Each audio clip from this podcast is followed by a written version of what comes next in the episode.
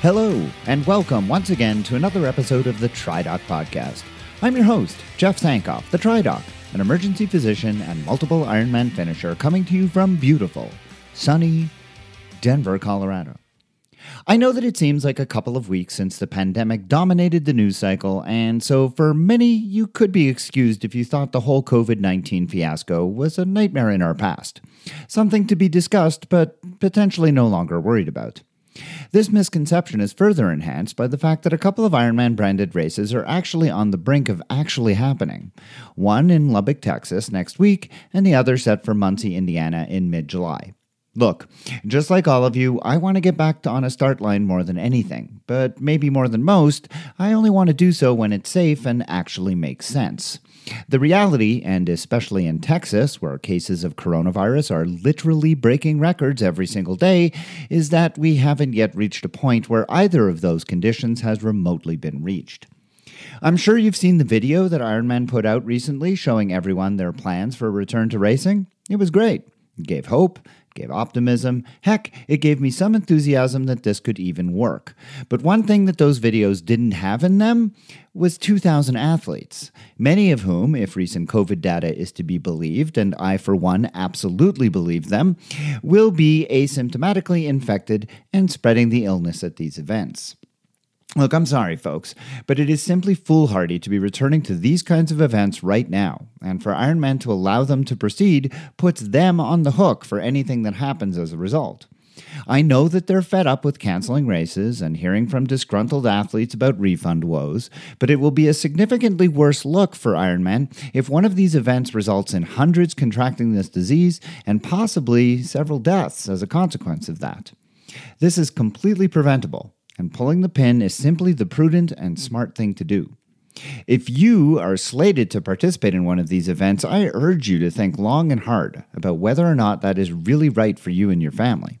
In the short term, a race seems like a wonderful idea, but the long term consequences of that could be unthinkable. On the show today, I begin my series on diversity in triathlon, or to put it more appropriately, the lack of it. Based on statistics put out by both USAT and the WTC, triathlon in North America remains an incredibly homogenous sport with respect to race. Less than 2% of Ironman finishers are people of color, and per USAT, while the number is slightly higher in shorter distance races, it is still nothing to be proud of. Since the death of George Floyd at the hands of police in Minnesota, this has ignited yet again discussions of racism, but this time not just in America, but actually around the world. So I thought that it was a good time to examine this issue in our sport. Why does triathlon remain so persistently white? Do we have a racism issue, or are there other factors at play here? Well, I've had some remarkable conversations on this subject, and I'm really very excited to share the first one of these and the others to come on this and upcoming episodes. Marcus Fitz is the founder of the District Triathlon Team and Grit Triathlon, and as a black man, is one of a small number of USAT certified coaches representing his community. Marcus joined me to talk at length about why triathlon has been slow to grow in the black community, and I know that you will find the conversation as enlightening and entertaining as I did. Before that, though, the medical question for this episode has me discussing the recently published USAT Return to Racing guidelines with a colleague of mine, Dr. David Wyles from Denver Health Medical Center. David is the head of infectious diseases at the hospital, and while not a triathlete, he's perfectly suited to help me and you understand if those guidelines make sense, and if they can, under the best conditions in a real world setting, allow for us to return to racing in any kind of safe manner. David joins me for that discussion, and that's coming up right now.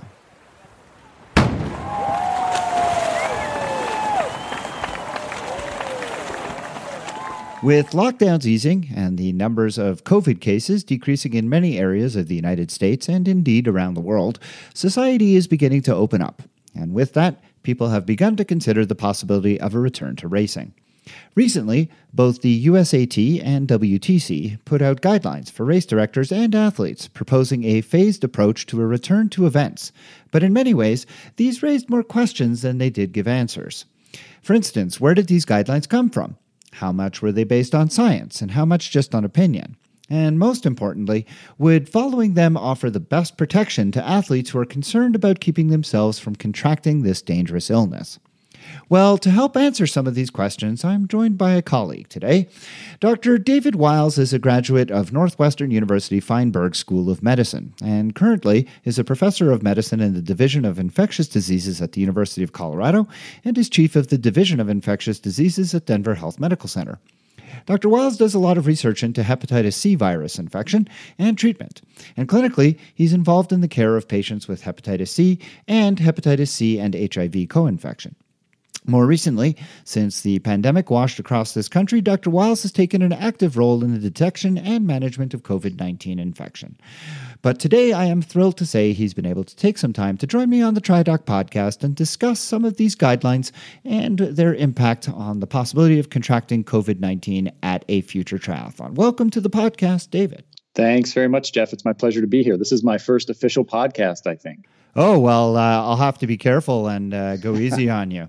Uh, so tell me, David, I, I, don't think you do triathlon, do you? No, sir. But you do keep yourself fit. Uh, do you run, uh, bike? Uh, what do you do? I do. I, I run a little bit, just uh, and and mountain bike mostly, and then hiking. Uh, in a former life, I played a lot of volleyball in high school and college, and even afterwards. Oh, okay. Well, uh, then all we need to do is get you into the pool, and next thing you know, we'll have a, a, budding triathlete. Yeah, right.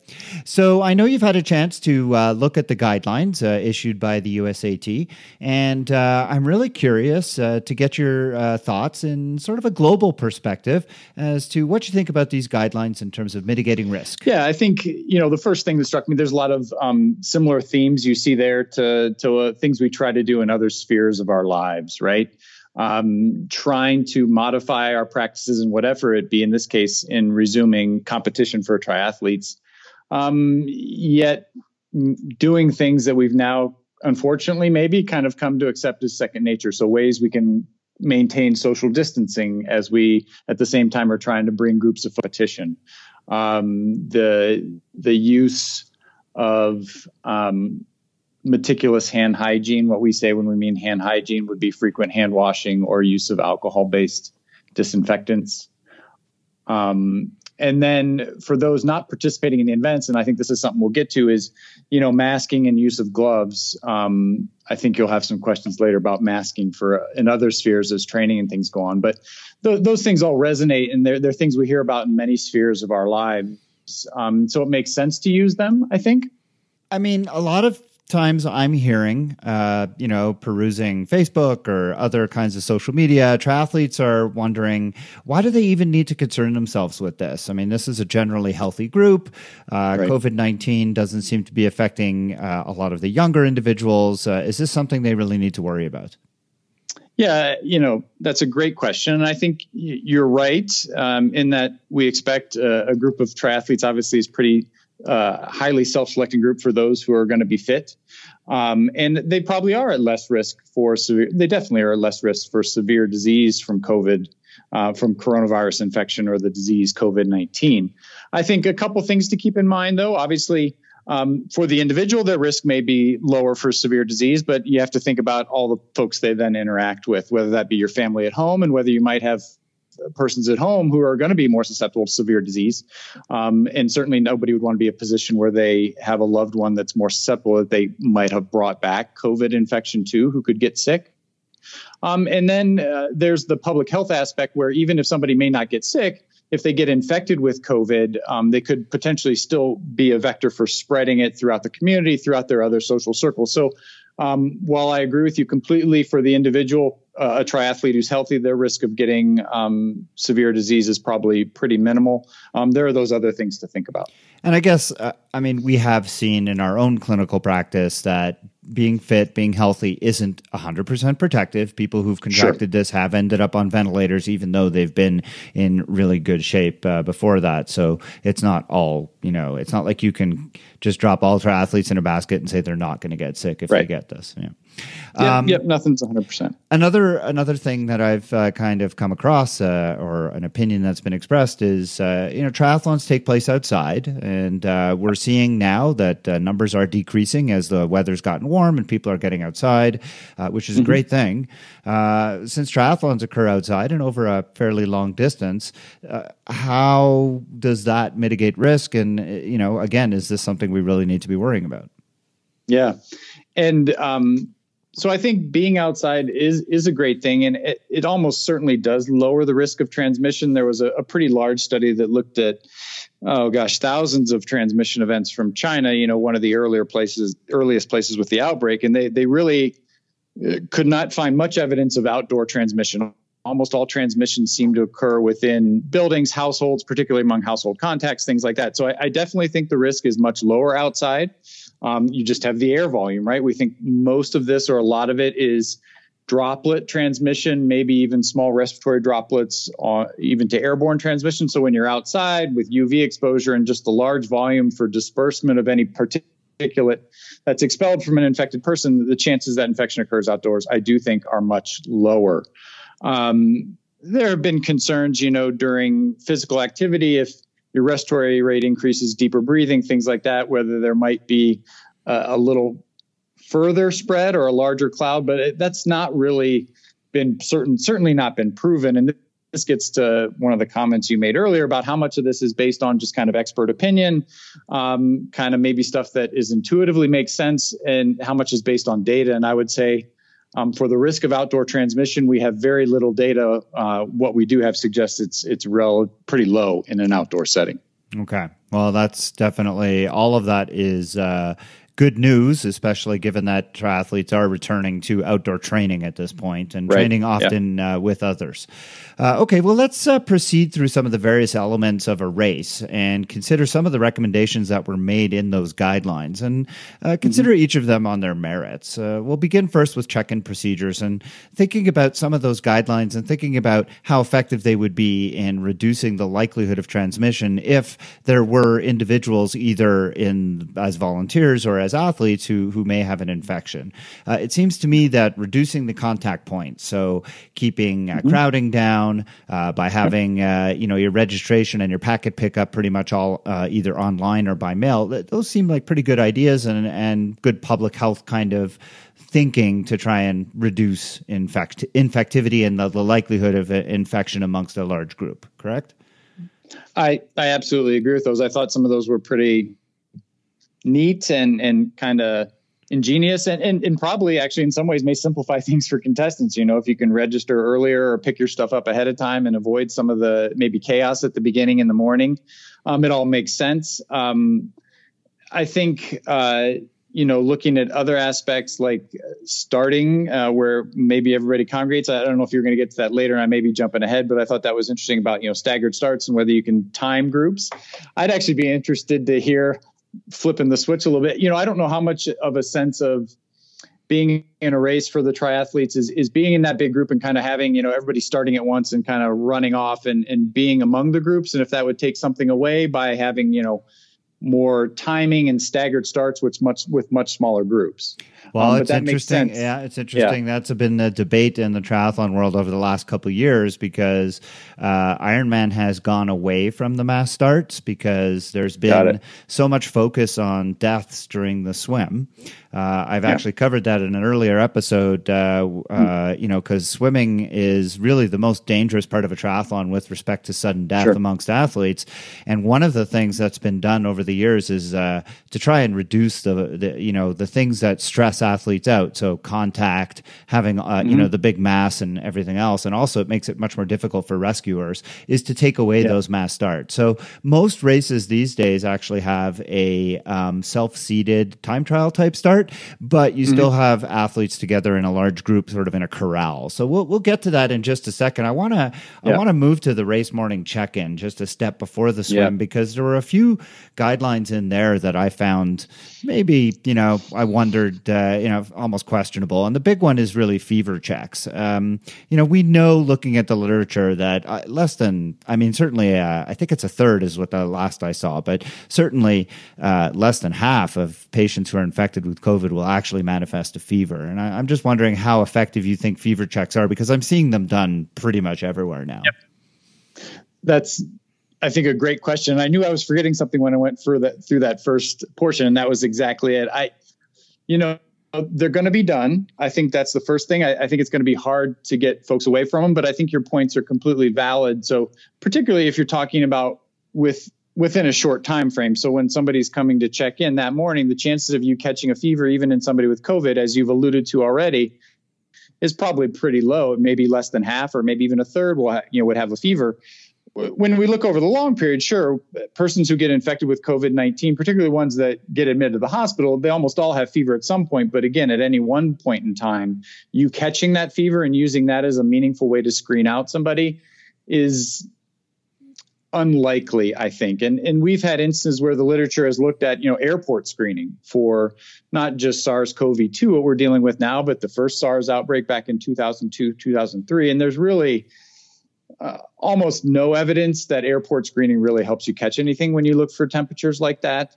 Um, and we have to remember as well that we now have a better appreciation when somebody's infected with SARS CoV 2, the virus that causes COVID 19 um, we know there's a pre-symptomatic period where they do appear to be infectious. For most people, that probably ranges from somewhere about to three to four days. The mean onset is about five days for symptoms.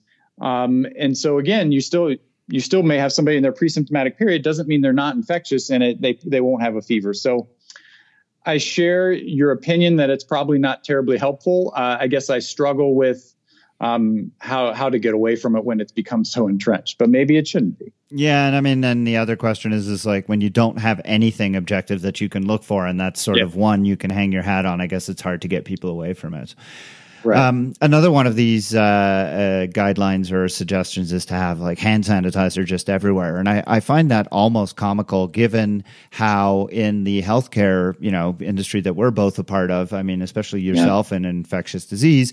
I mean, getting healthcare workers to use hand sanitizer is uh, has been an uphill struggle for decades, and now we're just assuming that oh, triathletes in transition, if we just provide hand sanitizer, they're going to use it, no problem.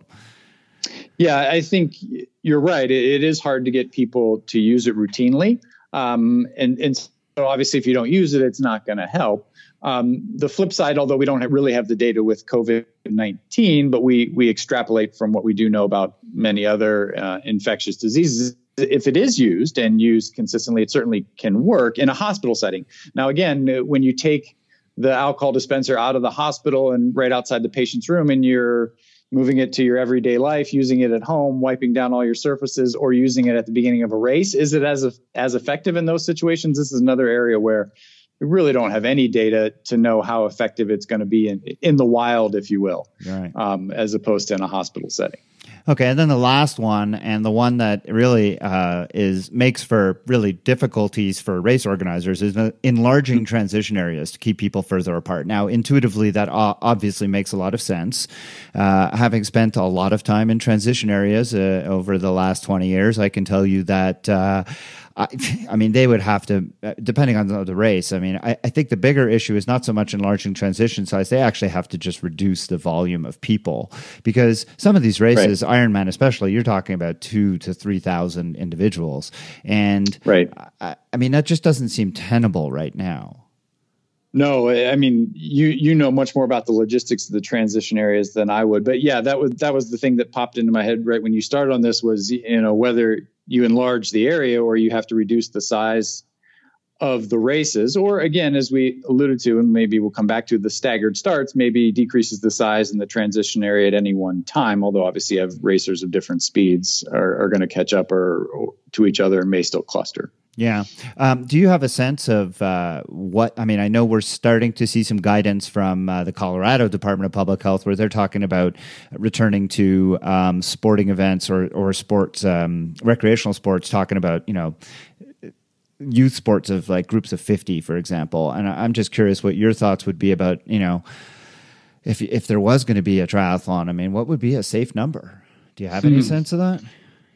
Uh, uh, as an absolute number, I don't really, to frankly, to be honest with you, Jeff. I think um, some of it would depend on what the other measures were that you could put in um, to to decreases the size that are congregating in small areas at the same time. In other words, you know, a lot of these the guidance that I read through briefly, and some of the other ones talk about mass gatherings and talking about you know what's the definition of a mass gathering. And so I think it depends on what type of structural and procedural controls you can put in place, even if you have a large group at the same place to do a triathlon, if you can maintain some spread in that group throughout the course of the event, Um, you know what what's really the effective size of, of a gathering you're talking about um, in, in, terms of what the optimal size is.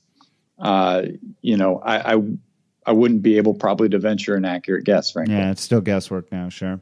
Okay, well, let's move on to the swim. And, uh, you know, I, I I can't imagine a way you're going to be able to get a large group of people not to congregate around waiting for their start. I mean, that's just the nature of the beast. When you have yeah. swim starts and triathlon, people are anxious to get going. They're standing around in their wetsuits. They're just kind of they're milling about. And uh, you know, every race I've ever been to, uh, people will uh, you know move towards the start line, and it just gets more and more dense. Uh, that that one is going to be a tough one. I, I really don't yeah. know how they're going to get around it. But let's just move past that and just like once people are in the water i mean mm-hmm.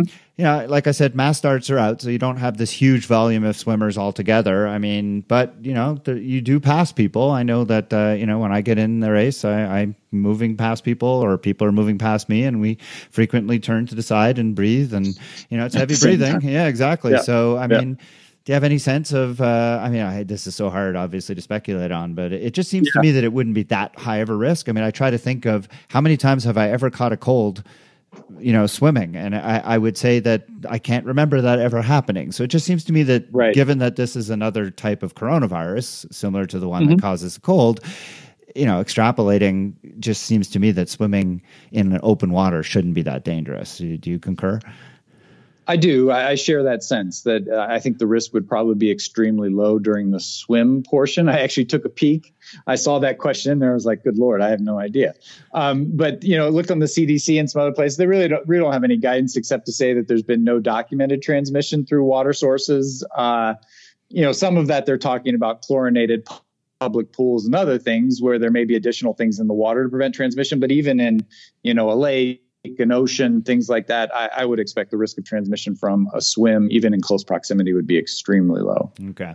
Uh, yeah, my thoughts exactly. And then uh, you know the uh, changes that have been recommended on the bike and the run, they they both again are similar to what we saw for check-in procedures.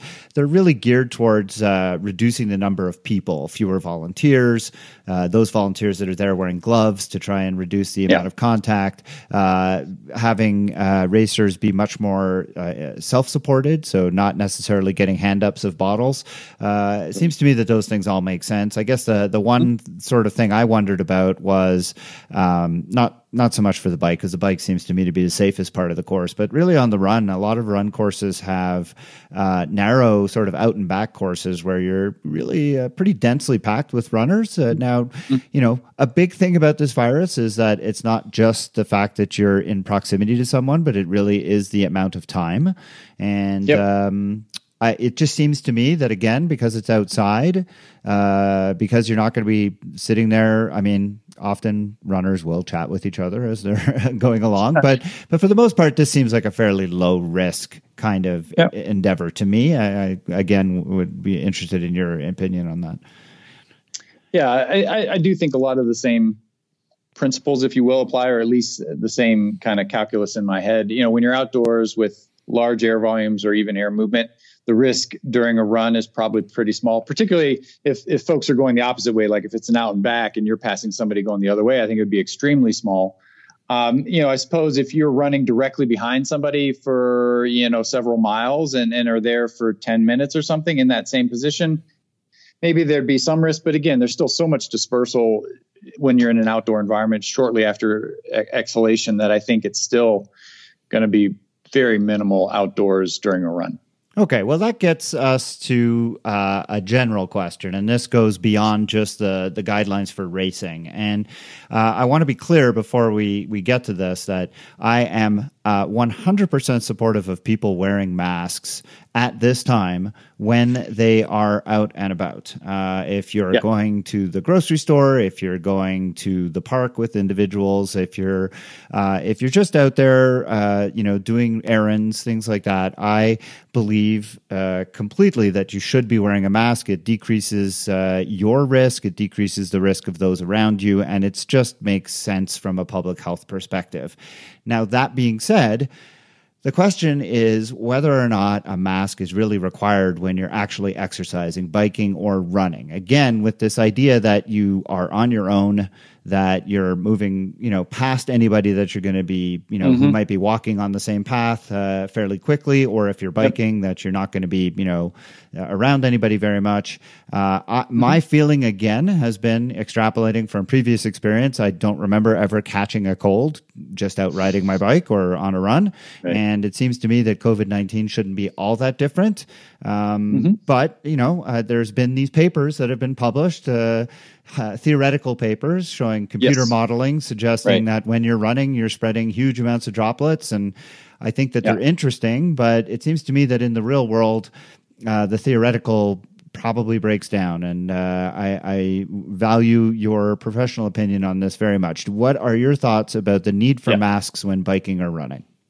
Yeah, I again, I, I think you've I think you've got it right. You know when when you talk about running or biking, and especially as we've already kind of alluded to, if you're going by somebody and, and the amount of time you're in any proximity to them, and, and, most of the times when you're riding or biking, you're probably not even going to be within six feet uh, of people. Um, that the chances of, of spreading is is nil, and and that really wearing a mask should not be required um, when you're exercising, running, or biking. And I, I did take a little look around. I mean, and I couldn't find anywhere that and in, in many places like in new york it was there were stipulations that if you were exercising as long as you kept distancing you didn't need to be wearing a mask things like that. And in that modeling paper you're talking about um, even the authors themselves came back and kind of tried to clarify things that this was a, a, kind of a, a a physics experiment, uh, an, an, airflow experiment, not really meant to imply that necessarily transmission would be occurring, but just to show the dispersal of air molecules, kind of the wake uh, of the air around somebody who's running or moving through space on a bike.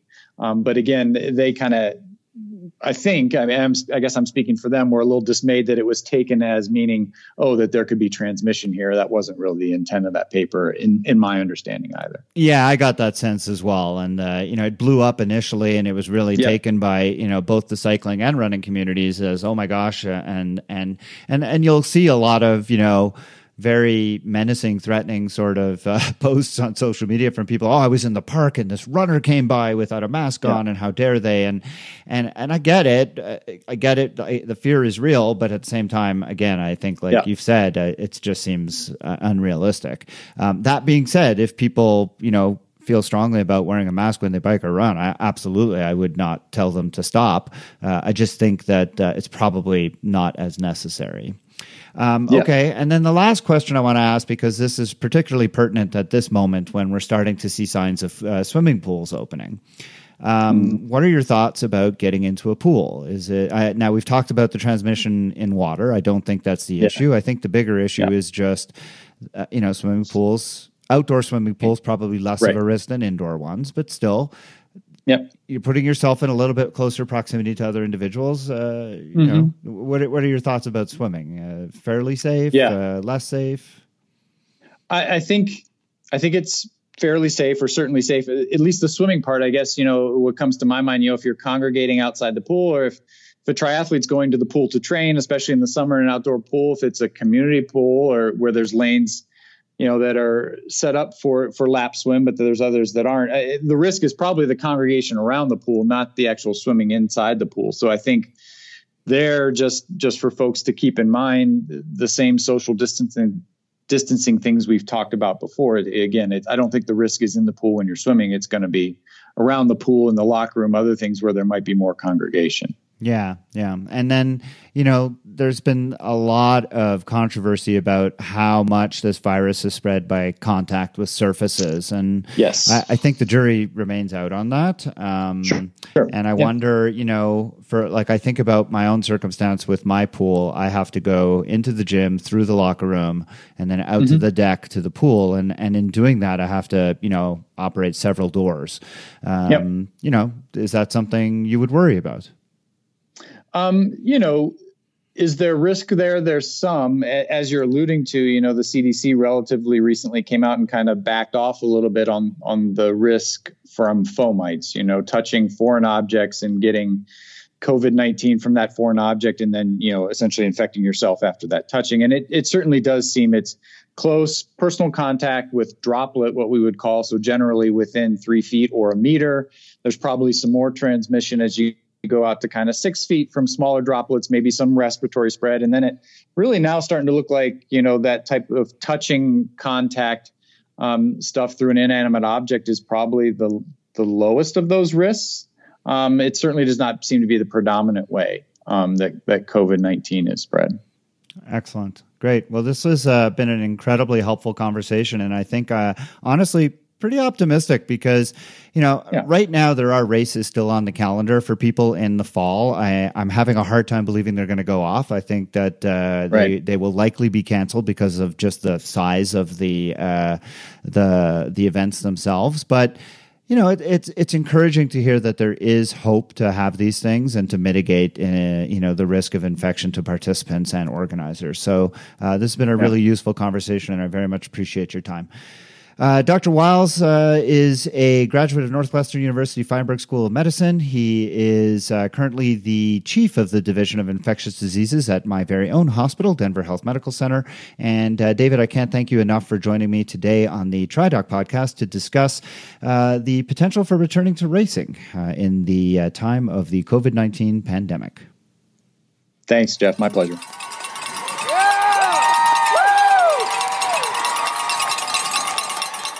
My guest today is Marcus Fitz. Marcus is a Washington, D.C. based interactive designer, founder of District Triathlon, Grit USA, and is a USAT Level 1 coach.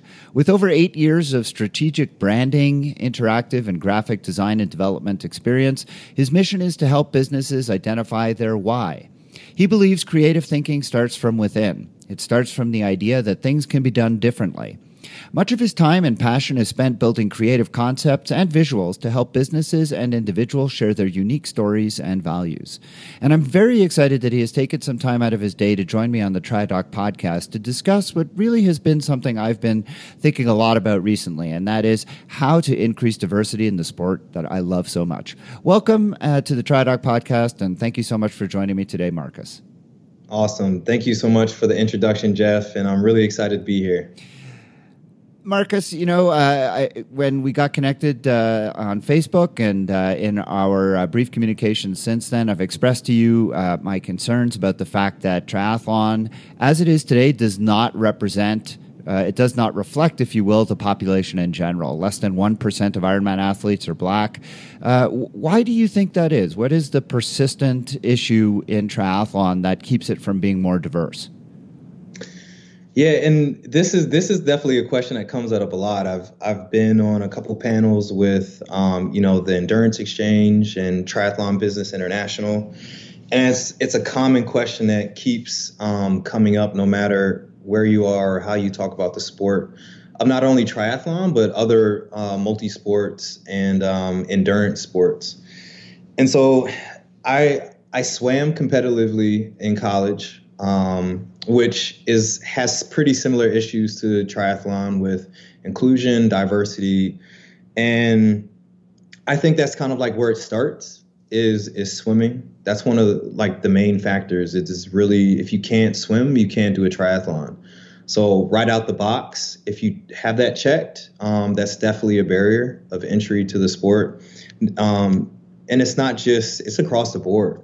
I mean, it's it's huge in the black community. Um, one because of you know segregation um, and a long history of access to pools.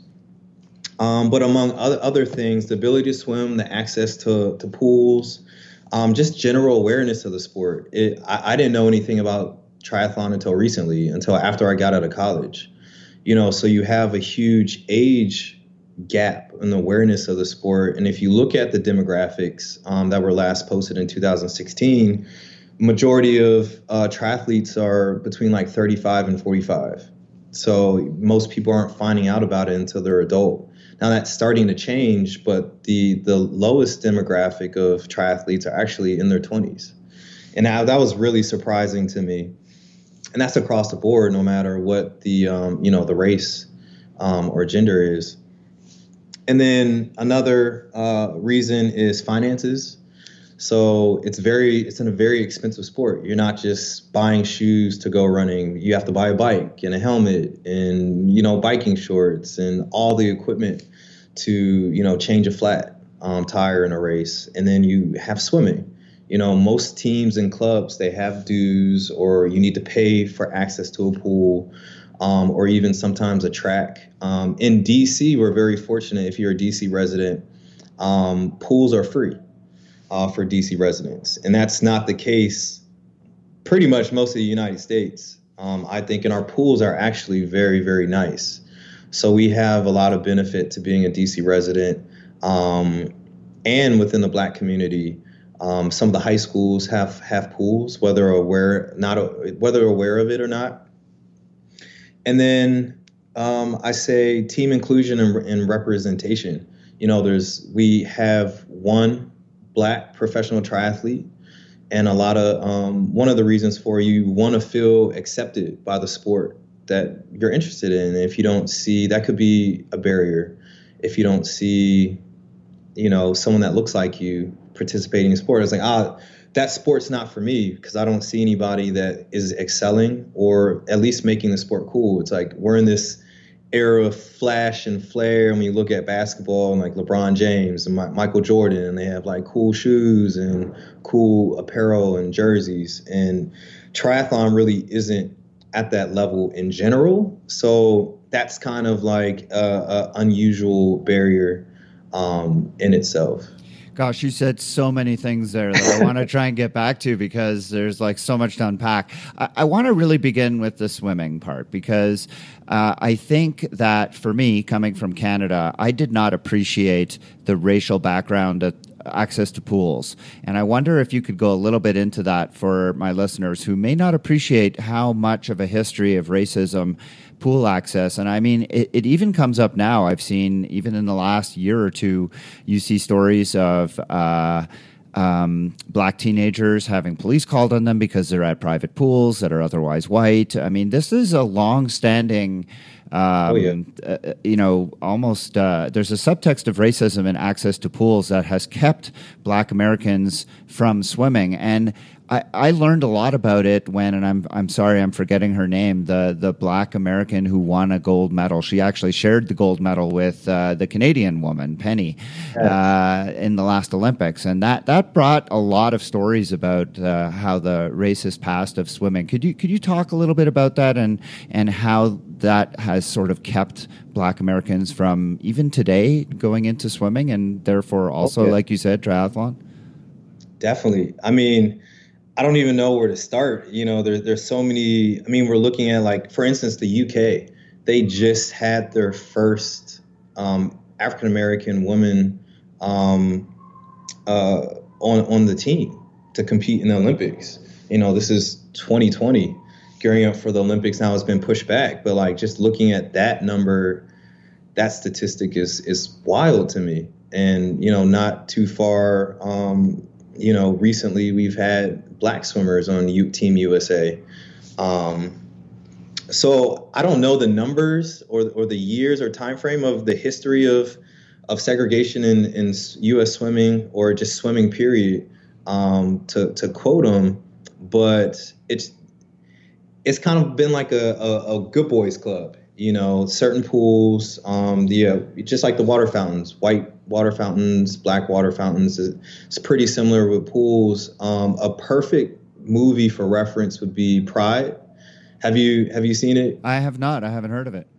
Um, it's a swimming movie that um, touches based on Terrence Howard's in it. I think Bernie Mac okay. is in it, and a couple other uh, well-known actors are in it. And it, it kind of breaks down the history of that um, pool access. It's a team that's trying to create a, a black swim team in a time where there really weren't any. And that that's a really good reference to kind of understand the historical context of how it's been difficult for for blacks um, in America to to have pool access and to be able to swim safely and openly um, without restriction. And my and understanding then, is that in inner cities there are now programs to try and introduce swimming to, to blacks more and more. That, that that is something that has changed in a positive way. There are, and there, and there's also some that have been created for triathlon as well. Um, DC has a program called DC Wave, um, which is it's an all-inclusive, uh, publicly funded swim team um, through DC uh, Parks and Recs, and that's one of it's huge now. It started. It's only been around for a couple years, um, and it really really took off. Um, I'm not sure. I know Atlanta. I've heard of programs in Atlanta for both youth and adults, and and the elderly um, for senior citizens who want to get more active and get their um, health, like water Zumba and swim lessons and stuff like that. But you you don't hear about them. You have to like really search and find them. They're, they're not made um, readily available. Um, you kind of have to dig or know somebody if you if you know you know kind of thing.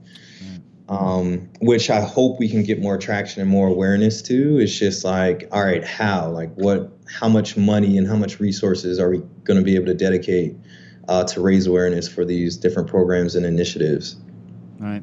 Um, yeah, and then the other thing you said was uh, about the lack of uh, black athletes, black professional athletes, and and that's something that obviously is very, very you know obvious. I mean, uh, uh clearly when you you have less than one percent of the athletes are black, you, that's going to be reflected in the pro ranks. You're going to have a very small number. I looked. I mean, the only one I could find historically was Max Fennell was the first uh, yep. black uh, professional athlete, and as far as I could tell, he, he wasn't in the sport for that long. And now mm-hmm. Sika Henry is uh, the female, uh, very promising uh, black uh, athlete who um, unfortunately had injuries last year and uh, was looking forward to a good season this year until obviously everything has come undone. so we'll see how that goes for her going forward. But there's no question having someone that looks like you is is you know that like you said, role models very important. Um, do you know? Uh, is there? Um, a competitive team, or is there a, a, is there any kind of movement to get uh, an elite group of uh, black athlete black triathletes? So, from what I know, the team that I created is the only one. Hmm. From the research that I've done, and that's why I created Grit USA, is to kind of be that bridge um, so after creating District Triathlon, you know, I felt that we had created and molded a great entry level uh, program to bring uh, blacks, black people into the sport of triathlon. Um, but then we got to this level. It's like you know, with the lack of resources and, and funding, it became hard to kind of cater to the full spectrum of athlete. And so with grit is specifically geared to that more competitive athlete. Um, and that's that's where my focus is and you know trying to partner and have a feeder program we uh, we're working with uh, strive to try uh, not too long ago as a youth program to kind of feed into a more development program um, but they had dissolved have recently dissolved their nonprofit. So it's it's been kind of hard finding kind of like a feeding system into it. Um, I think the success for us is going to get into high school program mm-hmm. um, because we start at a young um, in recruiting runners um, with natural talent. We can mold swimming and mold cycling, but it's hard to establish a solid uh, run foundation. And I think that's um, prime for building an elite level triathlete. Yeah, something you it's hard to teach. You can mold it and develop it, but that run foundation without it, it's hard to make it to that next um, level of of being like an elite level athlete. Yeah, and the last thing that you mentioned that I wanted to touch on was the finances. Of course, you know I hear that frequently, and that that's not exclusive to black athletes. That's everybody. I mean, it is a steep. Uh, uh, steep price of entry to get into triathlon. Obviously, that's gonna that's gonna affect minority communities disparately because the, just based on the socioeconomic statistics. I mean, you know, right. minority communities tend to have less resources in general coming into it. Um, and I, I, don't know that there's an easy answer to that, but uh, it'd be great to see programs that uh, could somehow um, you know, subsidize minority athletes uh, and not just black athletes. But uh, I, I, did an interview uh, that's going to air after this one with uh, an immigrant athlete, and he mentioned the same thing, where you know the price of entry is, is very steep, especially if you're an immigrant who who doesn't have that kind of disposable income. Um, I, I, wanted to touch a little bit on what it's like being a black athlete in a sport that's so predominantly white. Um, you know, obviously, the extreme case of Ahmaud Arbery is something that uh, you know, fortunately, doesn't happen on a day-to-day basis. Thank goodness. But uh, do you encounter, or do black athletes encounter racism at triathlons or while training for triathlons? And, and and if so, I'd like to know about that because it's the kind of thing that I would want to be watching for and want to know how to make sure that I was, uh, you know, acutely aware of. Yeah, I mean, I've never experienced like kind of blatant, you know, racism in your face. Like it's usually more like little microaggressions or like passive um, statements or or comments. Um, a lot of them are re- usually related to um, ability um, or specifically like swimming ability. So I remember going to races in, in, the past, whether or not I'm actually participating in the race or if I'm like going to cheer on friends. Um, it would be like, you know, you can do this. You know, I know swimming's hard or or something. I'm like, oh, I'm I'm a really good swimmer. like that's kind of like the least of my concerns with the triathlon. And so like there's this, I guess this um, mindset that you know all black people can't swim you know, or that's kind of I see that and I hear that, whether or not it's meant to be that way, but it's kind of it comes off like, oh, you can do this, you know, just get in there and practice, and you can do a triathlon yourself. And I'm like, yeah, I was like, I, you know, I do this. This is this is my thing. There's no issues here, and even for our team coming in, we're, we're we have like swag and kits and and all that, and there's still like this question of whether or not we'd be able to successfully complete uh, the race. Um, or even from like a cycling standpoint, because I, I, train with a lot of cycling groups, so I can, uh, you know, get my cycling ability up um, and race more competitively within triathlon, but also within the world of cycling. And I'll get the comments uh, like, "Oh man, how'd you get your bike?" You know, what do you mean? Like I, I paid for it, you know? like just like anybody else here, like I worked for my bike and I paid for it, you know, just like you. So you have those, whether it was meant to be like that, but there's this stereotype um, or subconscious, uh, if you will, that may not come off or may come off like that, but they may not think about, I guess. Yeah, I don't even know what to say. I'm speechless. uh, yeah. Um, See, I constantly find myself wanting to apologize, even though it's not for me to apologize. But yeah, it's anyways. Um, okay, so you know, here we are at a moment where I think optimistically, I mean, I'd like to be optimistic about this. I, I, I feel like we're on the brink of change, real change. And that is for the first time pretty much in all of the years that we've had these kinds of conversations. And that's a really good feeling. So I, you know, I've I've been in triathlon long enough to have seen some of the diversity, you know, um, initiatives come and go without any real any real like oomph put into it. Um, I, I, saw the statement that Andrew Messick put out. I thought that uh, it was. I mean, I thought it seemed pretty good. Uh, I was curious what your thoughts were about what he had to say, and uh, if you had any thoughts in addition to what he said about ways that you know triathlon could be made more diverse and more welcoming for black athletes? Yeah. I, I think generally in the sport of triathlon there's been a lot of uh, unease with the relationship between usa triathlon and ironman just in general of how they approach you know their um, races. I mean ironman does put on very well organized races but how they go about their race planning has been a little controversial in certain areas of the U.S., even the world. Um, the statement that they made, I'm glad they made a statement and they actually had action steps. Um, I thought that was great. Uh, it did take them a long time to make a statement.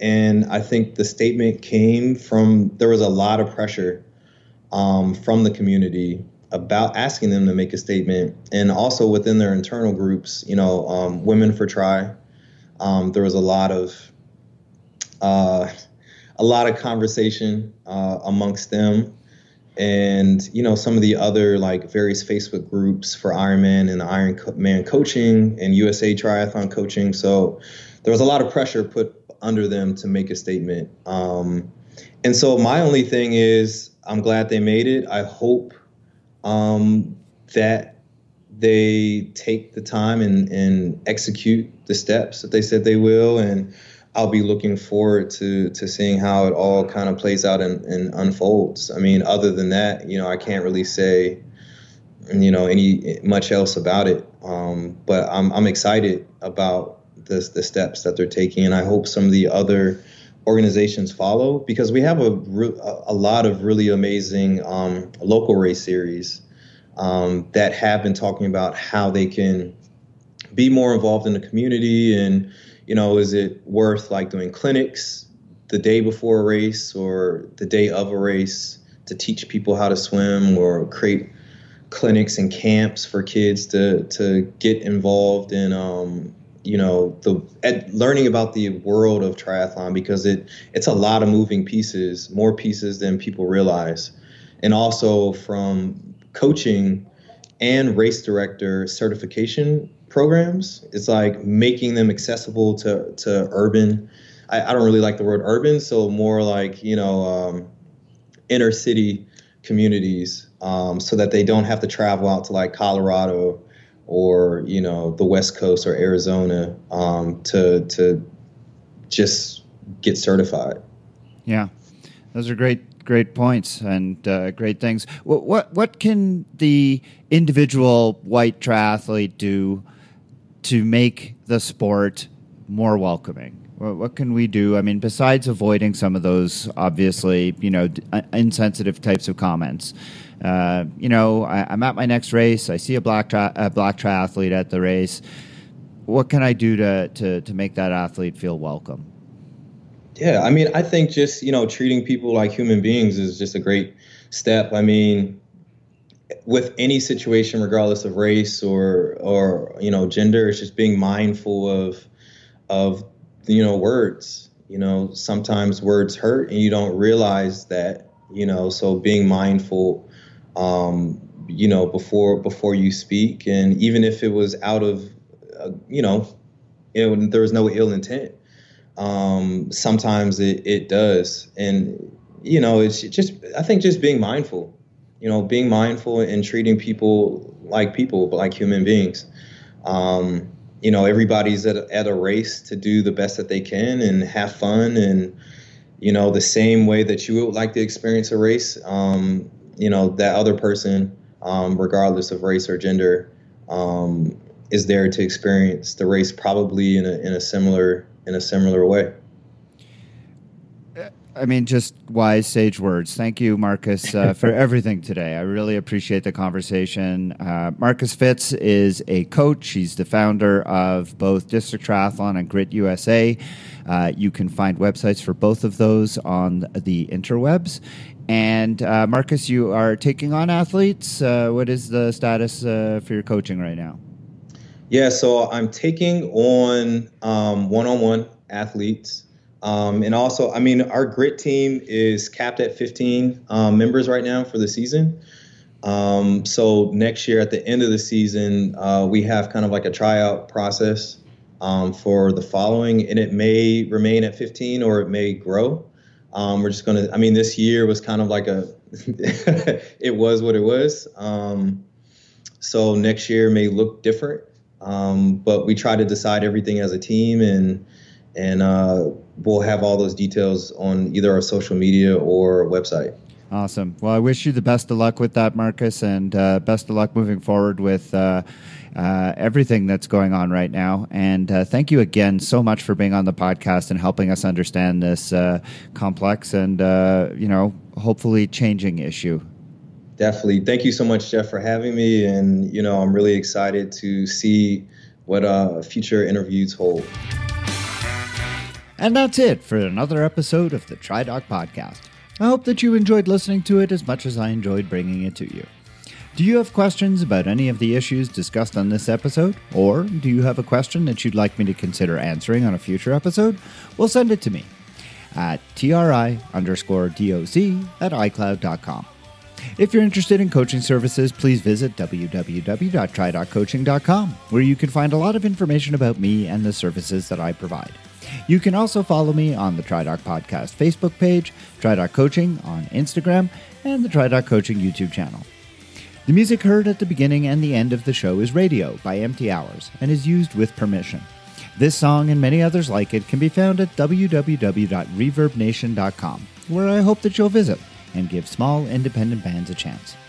The TriDoc podcast will be back again soon with another medical question to answer, and I'll continue my exploration into why triathlon remains so persistently white, as told by the participants who make up the small proportion of diversity athletes who get to the start line every year. Until then, train hard, train healthy.